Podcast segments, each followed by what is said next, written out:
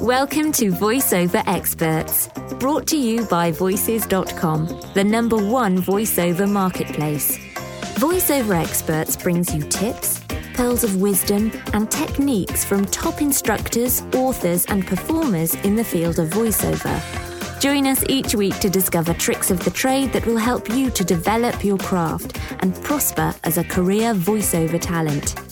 It's never been easier to learn, perform, and succeed from the privacy of your own home and at your own pace. This is truly an education you won't find anywhere else. This week, Voices.com is pleased to present Pat Fraley. Hi, this is Pat Fraley, and here's a word and a skill that has been bad rapped over the years mimicking. Perhaps because it comes from the same word root as mime. All right, all right, settle down. It means to copy or imitate. It's something that I confess I discounted for years as it came naturally to me all my life, imitating voices I heard and characters I would see on TV, in films, and over the radio. Of course, I knew it was of great value at generally making me more versatile and able to manipulate my voice, but I hadn't thought of the practical applications of mimicry. It just sounds so uncreative and unoriginal.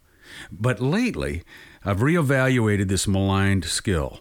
I started to think about the fact that for the past 12 years, I've mimicked Tim Allen's voice as Buzz Lightyear for toys, commercials, games, rides, and the like, even to the point of doing Mr. Allen's exertion sounds in Toy Story 2. I got out my calculator and did a fast tally of what that single voice pulled into my coffers. 500,000. Hmm. So, how did I land this job and how can I teach others to do the same? Well, there are two factors. One, I know my voice range, so I can recognize voices I'm naturally close to. So it's a matter of recognizing that I'm genetically in the ballpark. Believe me, I wouldn't be going after a sound alike job for Ben Affleck or Matt Damon. So knowing my genetic vocal print is 80% of the job. Then, two, I have the skills to tweak the voice to bring it closer to the sound of the performer I'm trying to match or mimic. So that brings me to 90%, and that's as close as it gets.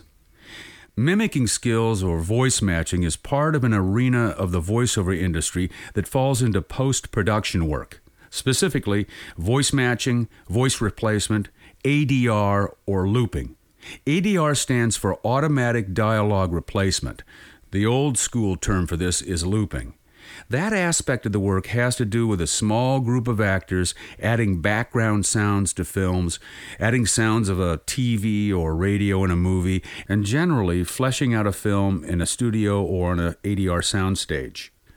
It is an insular world of work, which most times is not auditioned for.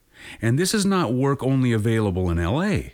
In every major city in America, there is ADR looping work. Sure, the films and TV jobs aren't always major film work. Some of it is non union, and some of it is for industrial films, independent films, and TV production for cable. Do this Google the name of the city you live in, along with the words post production. Go to a few sites and look around for the word ADR, and you may be delightfully surprised at the results.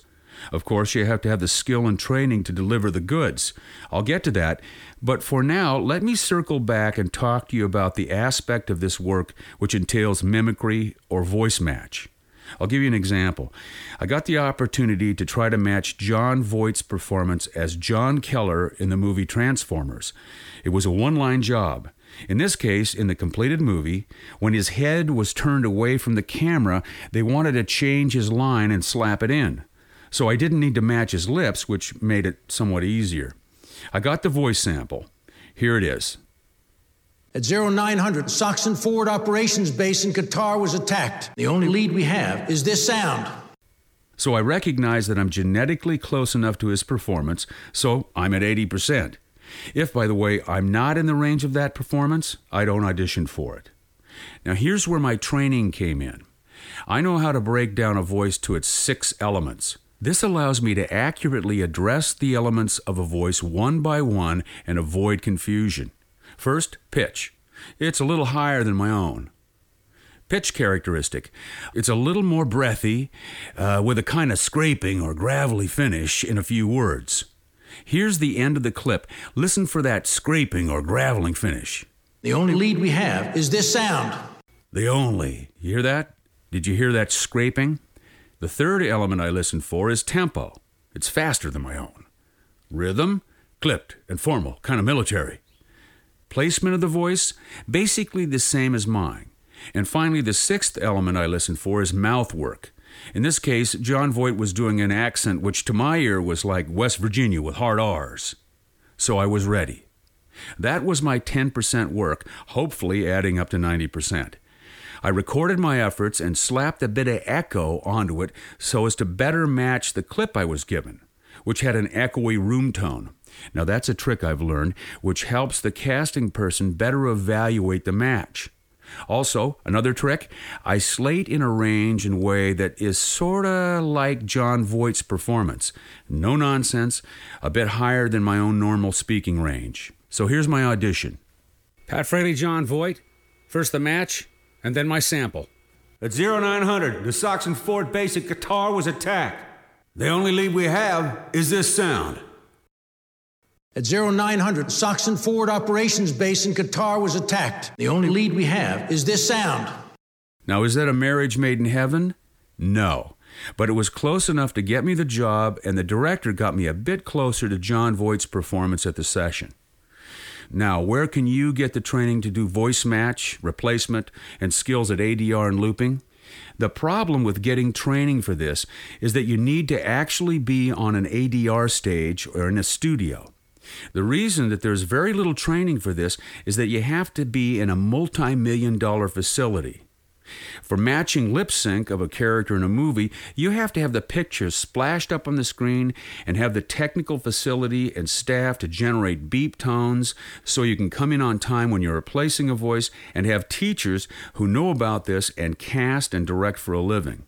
So here's what I've done I've put together a two day ADR looping event in Los Angeles, March 8th and 9th, with the very best instructors and facilities in the country. If you're interested in gaining all the skills you need to be able to deliver the goods, details can be found at my website, patfraley.com. Click on Teaching at the menu, and you'll find a link for details on this event. Thanks for listening. Thanks for listening. Who was that? Who was that? Who is mimicking, Who is me? me? Thank you for joining us. To learn more about the special guest featured in this Voices.com podcast, visit the voiceover experts show notes at podcasts.voices.com slash voiceover experts. Remember to stay subscribed.